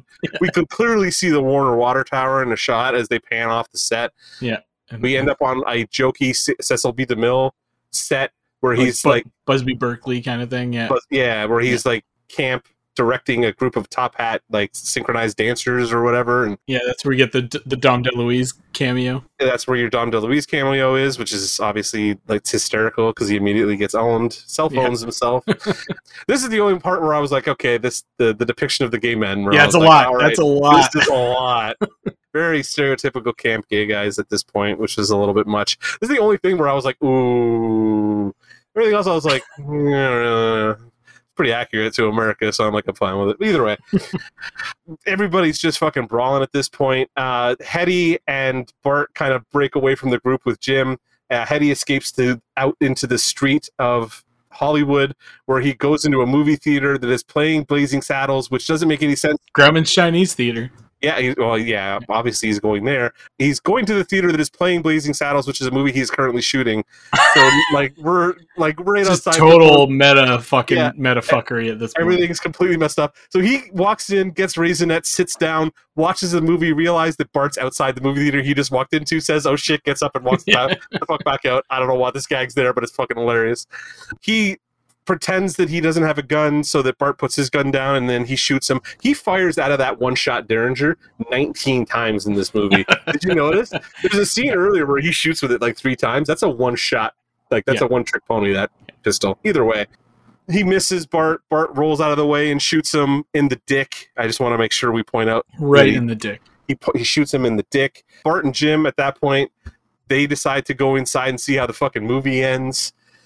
We we cut to them watching the movie and like we go into the And then they're back in the movie. and it's then him giving a speech to the people of Rock Ridge, telling them that they need to leave, and it goes back to meta when they, him and Jim, decide they're still going to leave together, and like there's no subtext to that whatsoever, and they get on horses and they ride out of town, but then they get in a car and ride off into the sunset. only yeah, only to get picked up by their driver and literally drive off into the sunset together. Yeah. and they literally drive off into the sunset together. That's the end of Blazing Saddles. While the, end. animal handler takes their horses away. Yeah, just like at that point, everybody's in the movie. You're lucky, like the fucking best boy doesn't have a speaking line because Yeah. everybody who was on this movie probably was in this movie at some point. So that's Blazing Saddles in a nutshell. So Knowing Mel Brooks, they probably fucking like cast a whole like shadow crew to be in the fucking movie. probably, I mean, he could get away with it. I don't know how much this movie cost, but it was probably not like cheap. He did like big movies, so Uh, all right. So, elephant in the room. Yeah, this movie has a whole lot of fucking racial slurs and shit in it, but it's probably a realistic depiction given the period that is being depicted. yeah, that's basically kind of where I sit with it. Also, like it's all satire. Like exactly. every- It's it's it's almost exclusively used for the purpose of satire and commentary and to highlight just the fucking rampant bigotry and racism in America's history and American probably period. also yeah American present day at the time and present day now. too. definitely present time now. Yeah. So yeah, so like given everything I've heard about this movie over the years, it definitely was not as bad as I was expecting it to be in that respect. So, can I ask a question then? What did you expect? Like, what was, what were you I, thinking? it I was expecting it just to be a lot more gratuitous and not necessarily, you know, to shine a light on some fucking like crazy, like some bigotry or shit like that. Like I wasn't expecting it necessarily to be. I mean, it, this is a pretty fucking progressive movie for 1974. yeah, directed by a Jewish man. Yeah. Of course, like So- yeah, Mel, Mel Brooks is Mel Brooks is a, like a I know. you know he's he yeah he's like a I don't know he's a longtime show business, but he's also a, an older Jewish guy. Yeah, and I mean to this day he's he's you know known as like a uh you a know, subversive. like democratic supporter and yeah, Yeah, subversive absolutely. for sure. Um, but yeah, it wasn't just like that sort of shit wasn't just being used for shock value kind of No. thing.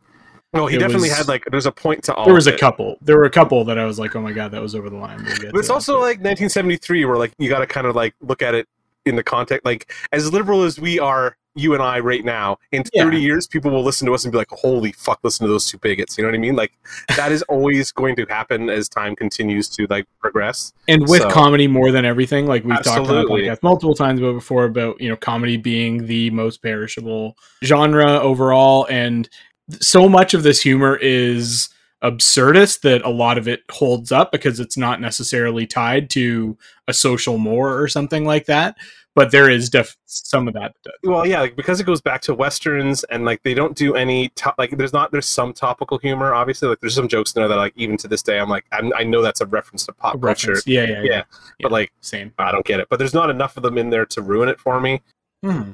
So like the only ones that are in there are broad enough that it's just to make you realize that it's an anachronistic, basically. Like that's what Yeah. he wants you to do. He's making pop culture references so you're taken out of oh, this isn't a Western, this is a fucking Mel Brooks comedy with Western shit taped on top of it. And that's basically what it is. So Yeah. But the other side of that that I found myself thinking about like was going back and forth my head like is it exploitative because it's a white man directing a movie about black slavery like but then on the flip side of that could this movie have even gotten made and got the attention and publicity that it did in the mid 70s if it was made by by a black director probably not Oh, it so wouldn't, wouldn't, would have never even gotten made if it was Yeah. a black director in 1973 or whatever. From 70, why? Yeah, 73 produced, right? and you look at it and like virtually all of the white characters are portrayed as like bumbling idiots, assholes, fucking racists, and like straight up inbred fools. Yep, yep. So like, you know, you can't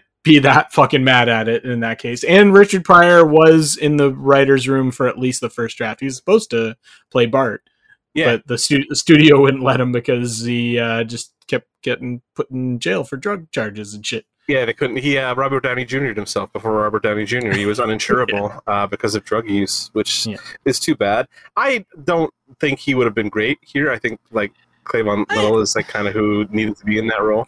I think it would have been different. I don't know if it Yeah. would have been better or worse Well, see, the thing necessarily, is, but he has such good chemistry with Gene Wilder, as proven by the 48 Yeah. movies that they made together in the 80s. That like I probably would have been completely passable, and this would have been the first one they did together because it was supposed to be the first one they ended up doing together. Uh, they ended up working together like a number of times. You can go watch all those movies; they're all. They've all, I mean, a lot of them have aged worse than this one, actually.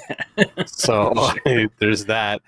Yeah, this is the best example of that, and it's not a even have Richard Pryor in it. So there you go. but all that aside, you know, potential controversy or whatever aside, like this is just this is a fucking comedy classic.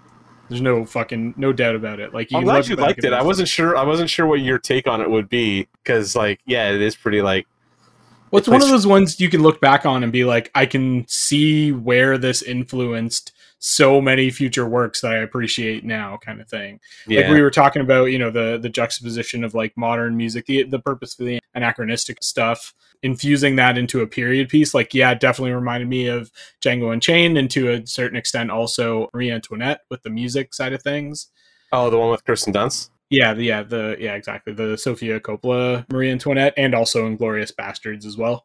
Yes. Well, I mean, yeah, all that stuff's gonna have whatever. like that Tarantino thing. That like, weird, yeah. That, well, that- just like yeah, I couldn't believe it when I was watching it again. 'cause it's been a while. I was thinking about I don't know why I was thinking about Tarantino while I was watching it, but it like just kept popping into my head. I'm like, man, every beat in this movie is the same beat from fucking Django. Did you just like yeah. watch Blazing Saddles Stone and was like, I'm gonna make a serious version of this, and like I swear to God, that's what it feels like. You know, he's like I can do this and make it serious, and it still have a really hammy performance in the middle of it, right? Because he's still got that like Mhm.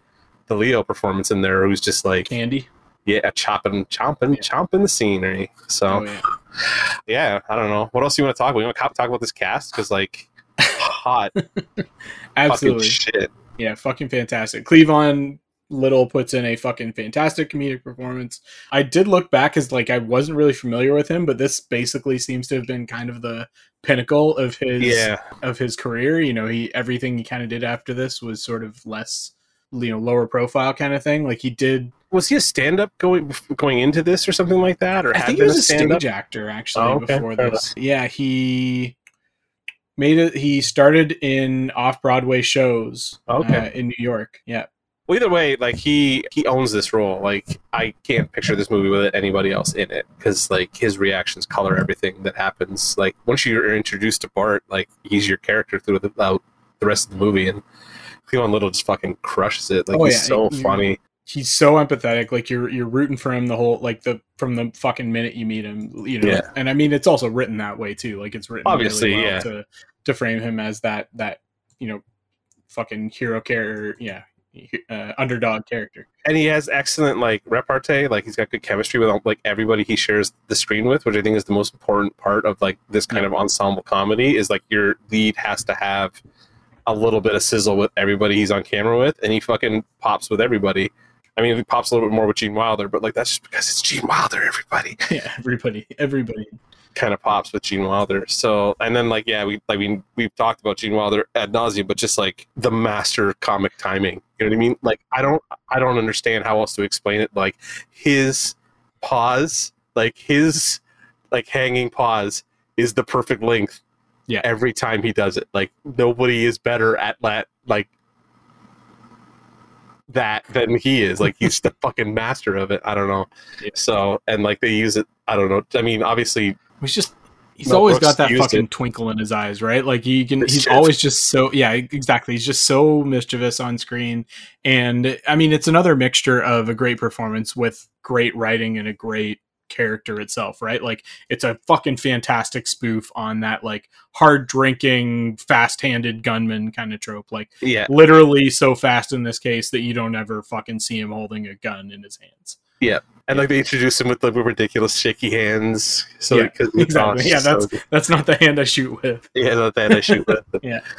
No, and and I mean, and the fact that they do get some actors that are you know better known for westerns, like that Slim Pickens, the other guy, which is the, like sort of his right hand man, Lyle Burton Gilliam, who I've also seen in other stuff too. He's super familiar. Yeah, Yeah, that guy also is just you know just like that that lends a degree of legitimacy to this movie that you wouldn't necessarily get otherwise and it helps helps to buy into the concept and everything and yeah mel brooks fucking phenomenal I mean that bit, like the governor.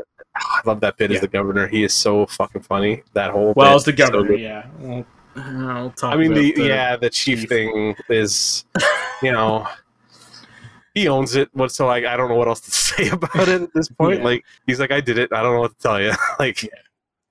But like even all of the uh the, the townspeople and shit like that like even them are all just fucking cast great like there's a couple of them that are recognizable as well david william huddleston who is in like the big lebowski and shit like that Mhm. like yeah there's people there that you're just like yeah this person totally fucking fits in this western town kind of thing. a lot of character actors and stuff that kind of like were like mid 70s or like late 60s early 70s kind of western people that just kind of reappear in the background of this movie and stuff because they were Yeah. just hanging around hollywood still or whatever so cast him in the background like i'm sure i saw that minor guy in like 15000 different shows like nbc shows from the 50s or whatever he Yeah. shows up in everything as a prospector so Yeah, and I I mean Madeline Kahn's fucking fantastic for the She's limited so screen time that she gets. It's so fucking good. Like I love that that musical number is fucking fantastic. It's just such a good takeoff of, you know, like that scene that you get in yeah. exactly that burlesque like western saloon kind of stage show sort of thing where, you know, it's supposed to be really sexy and sultry, but she's just like fucking I'm so fucking tired of this bullshit. Like, fuck off, guys. And they're still just like eating it up with a spoon. And, like she could barely sing to you, right? Like she's warbling at points, and you're like, "You're not even in key, lady." But like nobody she's cares. all, oh, it's all part. She's all doing it on purpose, though, It's right? all- Like, yeah, that's absolutely. Oh, that's what I mean. Like it's all comedy, right? yeah, somebody as talented as Madeline Kahn is who you need to get somebody that can sell that, right? Yeah. No, she's I can't remember the last time that like I saw a movie that had a really well done comedic musical number. It's so fucking rare. Like, how do you, how, where would you even find one of those? Exactly. It just doesn't movie. happen anymore. Well, yeah, because Mel Brooks doesn't make movies anymore, Tim. I don't know. Well, What I mean, you know, I, I guess he's the, the uh, Tim. Let the man fucking rest. Well, and especially in a non musical movie, like you could look at maybe at like the Les Miserables adaptation or something like that that had uh, Sacha Baron Cohen and Helena Yeah. Bonham Carter doing like Master of the House kind of thing. But that's a fucking musical. Like you, you know, you expect there to be that in there, whereas like a, a comedy is just it's so hard. And I think part of that is just has been such a cultural shift in comedy anymore sort of thing like it's just comedy has to be it he can't get away with this kind of absurdist comedy anymore No, no, days. no. You wouldn't be able to do. They can barely even get away with like scary movie anymore. Like they don't make that kind of shit yeah anymore. just like, like, straight up hardcore satire it just Yeah, doesn't, like- doesn't happen as often they don't do it anymore. Yeah, like I don't. What, what was what's the last time a comedy movie came out and was, was, scary just- movie 4 or whatever that came out like a couple years ago in general? When was the last time a comedy movie went like gangbusters and it wasn't like comedy movie by proxy of Marvel? You know what I mean? Like Ant Man or something like that. well yeah no there are comedy movies but they're always like rom-coms and shit like that or they're Yeah. like they're you know they're they just don't they're not satire right they're just like straight up like this is a movie where these are supposed to be like real people that get end up in a comedic scenario kind of thing Yeah, that's what I mean. But like they don't even make those anymore. Like broad, like the broad general They ones they used to make. like a hang but they don't even make like a Hangover, hangover yeah, yeah. right like they haven't made a hangover that was that the, the hangover's 10 years old now yeah And did you see the sequel? or, or Superbad. uh, bridesmaids or something like that or like yeah oh, sorry yeah i went even further back to super bad so there you go that's how out of date i am Yeah. but yeah just like i haven't i haven't i can't remember the last time i sat down I, you know what never mind that fucking hitman's bodyguards something Oh, yeah. to be there you go supposed to be a comedy. Action action comedy. Sure i guess. It's just sam jackson screaming at ryan reynolds for two hours. It's fine. But yeah like the sort of concepts like the even just like the idea of this fucking western city where there's just fucking like little town where there's just fucking cows everywhere there's cows in the saloon there's cows in the town hall There's cows in the movie theater at the end of cows the in the movie. You movie theater, that? yeah. That was so fucking Exactly. funny. There's cows everywhere in this movie. yeah just fucking all over the place like it's just it's mel brooks to a fucking t right like it's that great mel brooks mix of absurdist humor slapstick shock value straight up fucking toilet humor and then a healthy dose of like wry commentary in there for good measure yeah, you got to get that like social commentary in there, like on top of all, like underneath all of that nonsense, there has to be like a, a kernel of social commentary to Mel Brooks stuff. And and again you know the only other comedy troupe that that has accomplished that but for a different nation is monty python there is a lot of similarities between Mel Brooks's like output and the way like they, because he's even got like a production posse of like people, like he used Madeline Kahn a number of times. Gene oh, Wilder Oh, yeah. comes back constantly, like Yeah. that kind of stuff. So he has people he goes back to, like he's got his little production group of people. Obviously, his production team, like the the court, like the behind the camera team, I think was the same for almost his entire career. yeah So like, the the production value in general is high for a comedy, I'll say. I mean, it's high for a '70s comedy, especially. Like it holds up Yeah. pretty well considering like when it was shot, like how it's only shot for 2.6 million dollars apparently. And this, I mean, it's still 1973 money, but that's still not a ton of money even back then, right? Like, Yeah. What, what else is a 1973 movie? Uh, Exorcist is actually 73. So there you go. Yeah. I'm just trying to see like what the budget is on that in Like you're comparison. looking at the era. That's of- 12. So that was 12 million dollars, and it was also a and Warner all that movie. was going into effects and shit, right? Yeah, absolutely right. So like this movie doesn't have any. effects and makeup and This movie is all old style Hollywood stuff, right? Like they didn't have to. This, they could pull all this Western shit out of the vault, basically, because these sets are all backlots that exist on the Warner lot probably to this day because they still shoot Western shit out there for whatever reason, and like all these sets exist. And then like at the end, he just basically takes a crane and shoots the fucking top of the goddamn Warner Brothers studio. I know, and that's so good. Like, well, and not just that, but it's clever writing to work an actual soundstage into the plot as a fake version of Rock Ridge. Like you can just imagine them like wrapping their heads around that in the writing room, right? Like, okay, we're gonna take the same set that we've been using for the whole fucking movie. We're gonna dress it up so it's really clearly fake now. Whereas previously we were trying to sell it off as real. And we're gonna do some establishing shots of it from the back so you can see that it's clearly just facades and shit like that. And facades that never would have been built like that in fucking 1874, 1874, whatever. But who the fuck cares at this point? This movie's so off the goddamn rails that like if you're bought in, you're bought in. If you're not, you're fucking not. Well, you're baked off your ass and you're laughing your ass off in the middle of a movie theater. So, like, I hope you're bought in at this point. Jesus. Yeah. So I mean, all that like just there's so many just amazing comedic beats. Like the yeah, the Bart fucking taking him himself hostage. Like as soon as I got there, I was like, I'm so fucking sold here. Like this works so well. I was wondering when you watched it because I was waiting for the message because I was one like that's the buy-in moment for this movie Yeah, it's absolutely. so absurd, and I was like I was waiting for the message where he's like where you were like I'm not fucking doing this mm. because you got to that point you were like that's fucking ridiculous like I can't do it. No, you remember how much I fucking love Monty Python? Like, come on. Well, then I like well I mean yeah I re- kind of remember like Monty Python that you do like some ridiculous horse shit also so and Tim and Eric and shit just like that. just even more I mean yeah and like to be fair like Mel Brooks is pretty mild compared to some of the shit you like in terms of that kind of stuff. So much so that I find it acceptable. You know what Yeah. I mean? Like this is where like like our senses of humor meet is Mel Brooks. So it's got to be it's got to be have all that insane nonsense that Tim loves, but it's got to be a cranky Jewish man who's telling me the story basically. Also, this is right? the point So, just before our sen- our comedic sense diverge. yeah, basically. if you go any more off the rails than this, then Mark's fucking out of it, and I'm still I'm still there. Yeah, Tim's still out. But yeah, Uh, like I I I mean I know. did I love did it. you I love Dick and? Fart gags. I'm always I'm always curious. No, not yet. So it's one of those like because that's so mean like mean spirited that I I'm not sure if you'll like it. I- and like I I, love fucking It's Always Sunny in Philadelphia. That's true. though, That the- Like, No, but like I like Always Sunny also, and like Veep is like some of the shit they say to each other on Veep. I'm like, like I've been offended by Veep on occasion. me, nothing offends me. like literally nothing. And there's shit that come out of people's mouths and Veep that offends me. Either way, yeah. yeah, this is yeah, this movie. Oh, it works for me so well. I love Yeah. it. Um, and what else? Like in terms of comedic moments that really got like what were your like laugh out loud moments? Like the Mongo straight up punching the horse fucking got me for that- sure. yeah, every, anybody punching a horse, and especially because like they got shit for it, right? Like they got shit for animal abuse for that shot. Because people were like, "Man, actually that's- punch the fucking horse. The horse knew to take a dive. I was gonna say it's clearly a fucking stunt horse that knows how to Yeah, do it's exactly. trained fucking horse. It's a trained horse. Those you people are fucking dumb as like. But then again, at the same time, people think COVID injects five G into you yeah, like exactly. right now. Exactly. So people think that the government is trying to fucking get you to take a vaccine to kill you to cause a great reset. Who the fuck knows anymore? Gene Wilder explained it really well in this movie. They're fucking morons. Fucking morons, Yeah. So like that. Uh, yeah, that's about it for me. I straight up lost it when the uh, old lady shows up the, with the pie and Oh straight God, up yeah, like sorry, fucking like, straight face says yeah like sorry about sorry about the up yours n word. Yeah. Oh my god. Holy shit, lady! This is so good.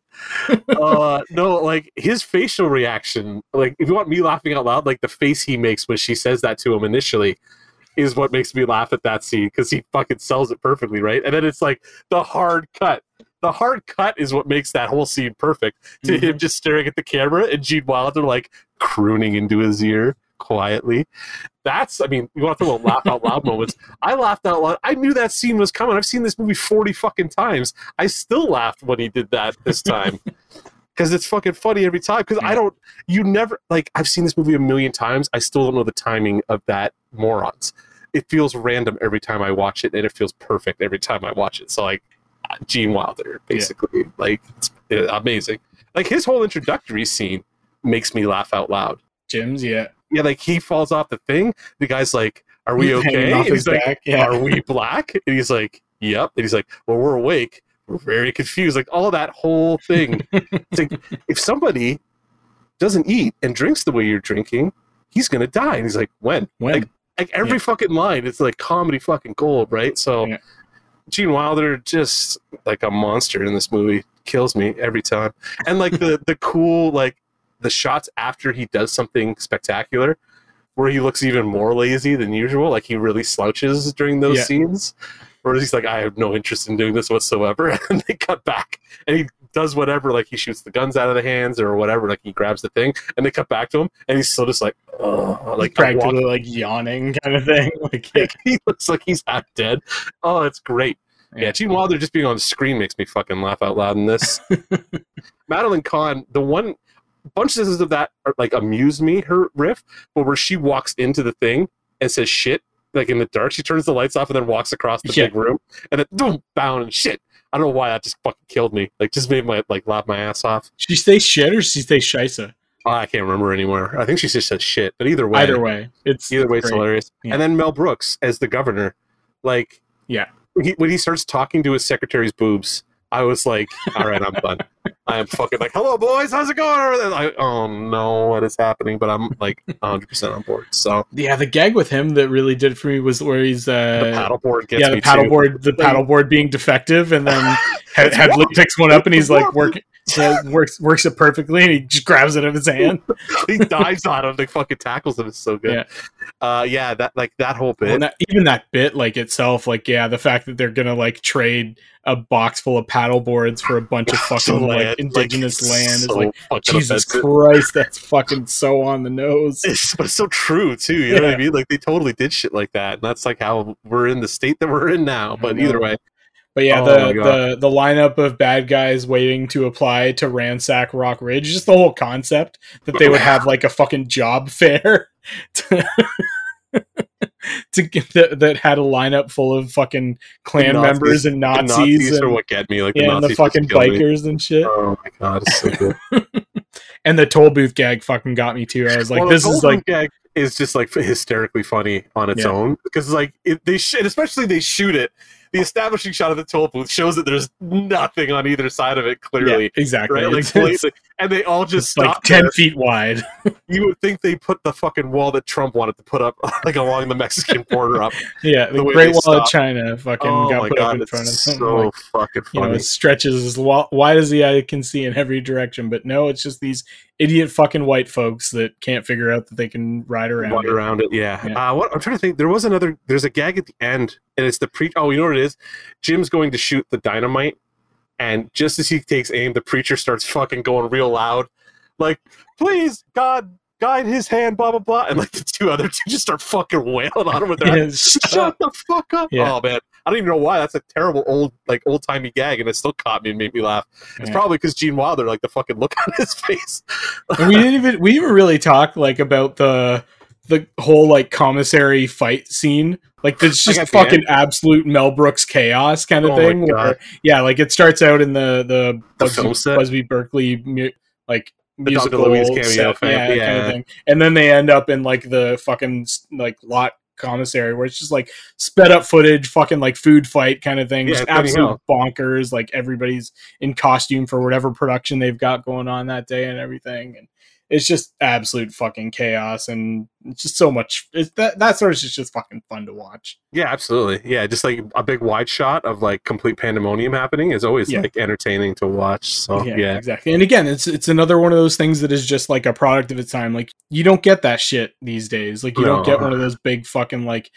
I guess what was the there was a movie that was like Office Christmas Party. I can I can remember a scene in that movie that was like a similar level of chaos. That was just like shit going wrong fucking left and right. And the only reason Okay. I've seen this movie is because I think my sister played it for me, like one year at Christmas kind of thing. But like, Fair yeah, enough. it's just, it's the sort of thing you just do not get these days. It's just one of those scenes where just everything is fucking going insane in every corner of the frame, right? Just Yeah. fucking total total overload. Yeah, that uh, I don't know that the whole end sequence because it's just like a meta like fuck fest yeah. basically, No, I- and like they start cutting up to the movie I theater and stuff. that. I'm fucking dying. Like that. he stops to get raisinets, you fucking putz. This is so Yeah, great. exactly. It's great. and, and it's it's one of those things too like i can't you know I, i'm not a massive like film historian or anything but like i can't remember off the top of my head any movie before this that was like a big fucking big you know big studio release kind of movie that had a scene that was that fucking meta like you know that was that much like folding in on itself kind of thing Mel Brooks invented that shit. And that's like why. That, Well, mean, no I i mean, can't really, but like Mel Brooks i can because the fucking monty python and the holy grail which just ends with the cop showing up Yeah. and treating the whole thing like a fucking reenactment Yeah. Yeah. I mean, I feel like that's maybe a couple. Monty Python and the Holy Grail, I think, is like seventy one or something like that. oh, it's Am entirely right? possible. Uh, I don't remember anymore. I'm not as big a Python boy as you are. So.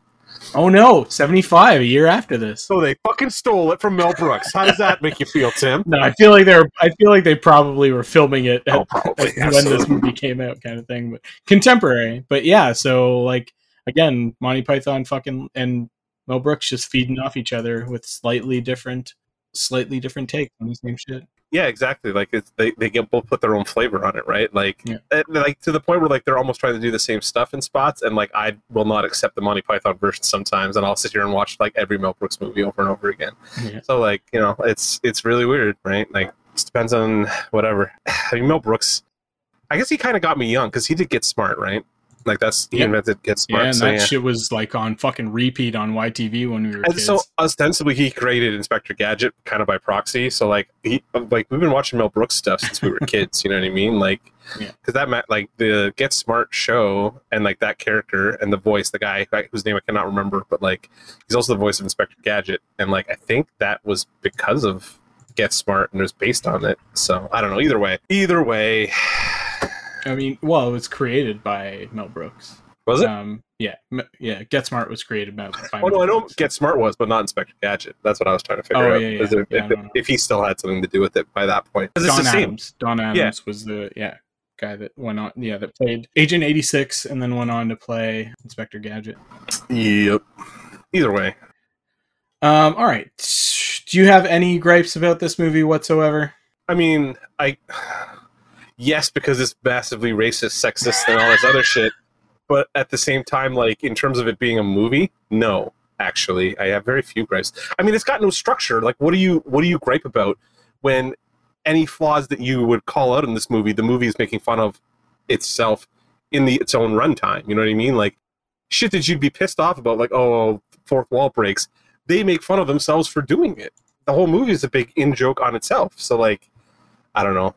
No, really. Yeah, I mean, there were a couple of the gags that just went too far for me and took me out of it. Like the yeah, like some of it hasn't aged like hundred percent well, but like Yeah. I do. I'm okay with like this came out in 1973. You know what I mean? Like I, I gotta Yeah. just put myself in like that context, and it, it works for me. Okay, so I don't know. I don't feel like in any year Mel Brooks as a Yiddish know speaking Indian chief in red face is okay. That one is a little. That's a little much. That That was the first one. Yeah, And then pretty much all the gay jokes went too far and Yeah. have aged like fucking milk for me. Like uh, the whole Bud- Budsby Berkeley thing, especially just all the male dancers being just really horrible stereotypes. So you have like campy, Horrible camp effeminate gay, gay yeah. men like that Yeah. one. And I was just like, oh shit, this is this is just that one's hard yeah. hard to fucking watch. Kind of Yeah, that one caught me this time too. Like him as in the as the chief and the gay man at the end. I was like, oh, and actually them calling out like even at the beginning they say the f word, the other f word.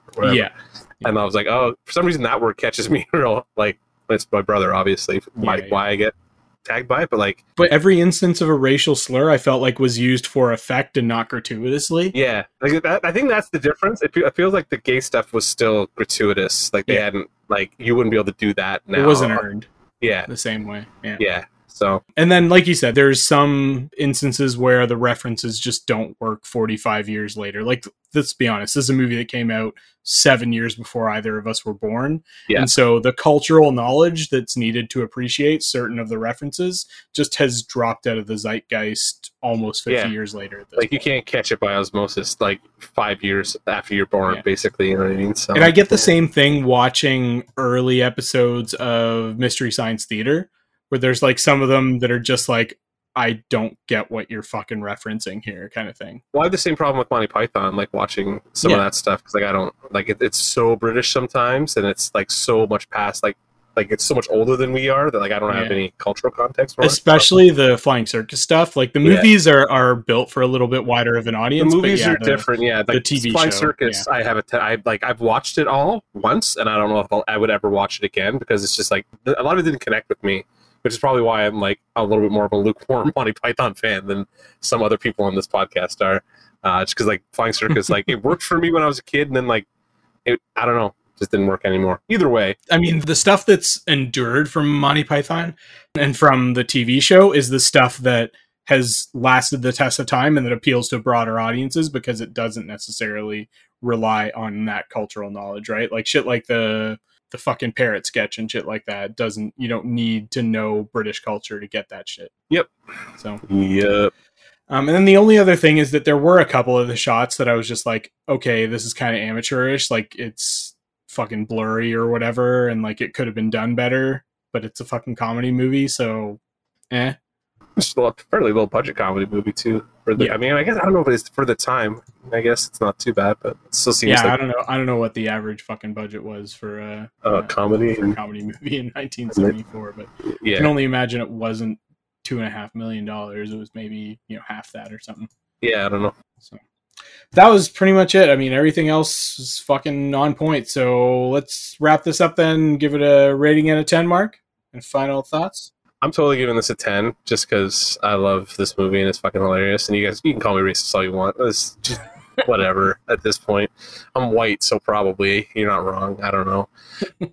yeah, no, this is one of my favorite comedies of all time. Like, I love Mel Brooks. I've been a Mel Brooks fan since I was a kid. I don't know what that really says about how I was raised, but you know, it's fine.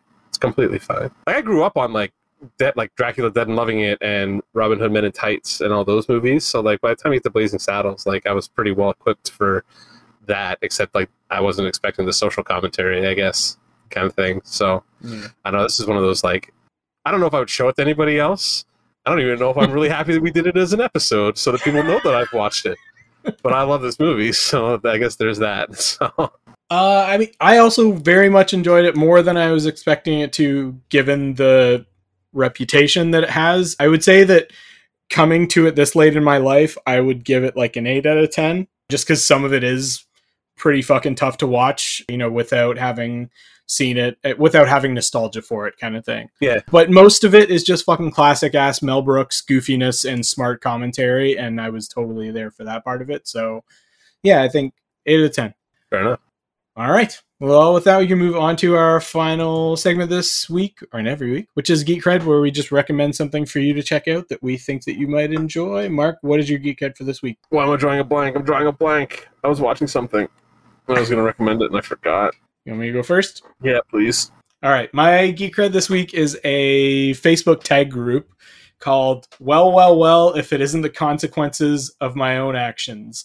It's got it's a huge tag group. It's got like 140,000 members and it's just great for those days when you think like man, I fucking wish stupid people and assholes had to face consequences for their stupidity because it's just full of fucking idiots doing stupid shit and having it go completely fucking wrong on them or like tons of posts of like assholes getting arrested or like losing their jobs for being just total fucking dicks like the this year it's been full of like people involved in the insurrection like the invasion of the US Capitol and shit like that like particularly people like saying like bragging. It's so good because they're so good at like juxtaposing like here's a social media post where this person said like i like personally assaulted five police officers then i'll never be caught. And then the next one is like a headline of them being arrested for their because they fucking got like turned in by their best friend or their wife or their kid or some shit like that and it's just so fucking satisfying just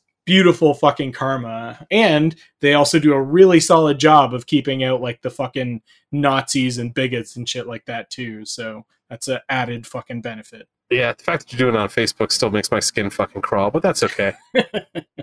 so I finally saw Nobody, that movie with oh, what's what's his name? Oh my oh my god. Better Call Saul. Yeah, I was gonna say this is called Saul. I don't know.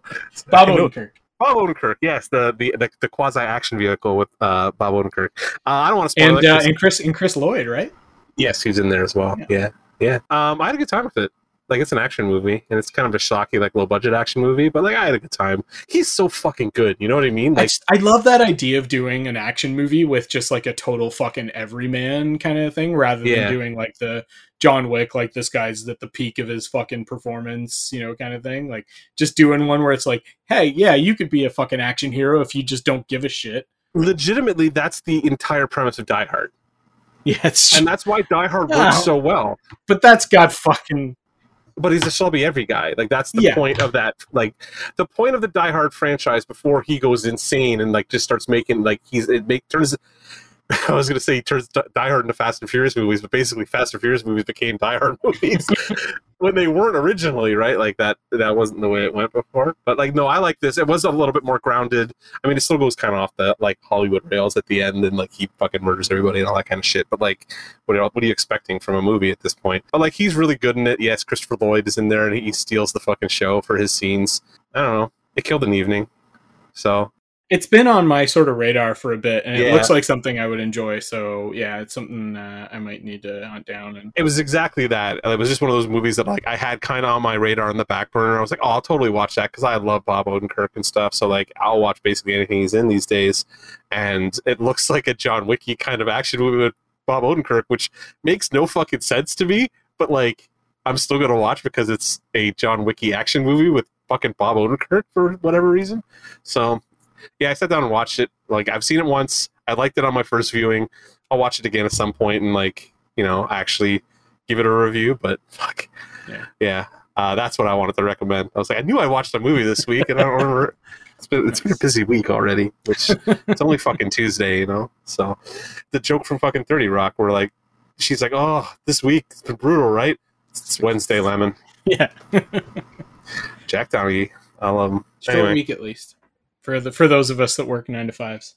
Well, some of us are freelance. We don't get those, you know, benefits. Some of us are off when we want to be off, but also Yeah, some of us go. are, you know, some of us got jobs to do. Either way, All right, well, with that, we can finish up this week's episode. So, thank you very much for listening. And if you uh, would like to talk to us about anything you've heard on this episode, you can do so on our Facebook page, which is facebook.com slash dance robot dance podcast.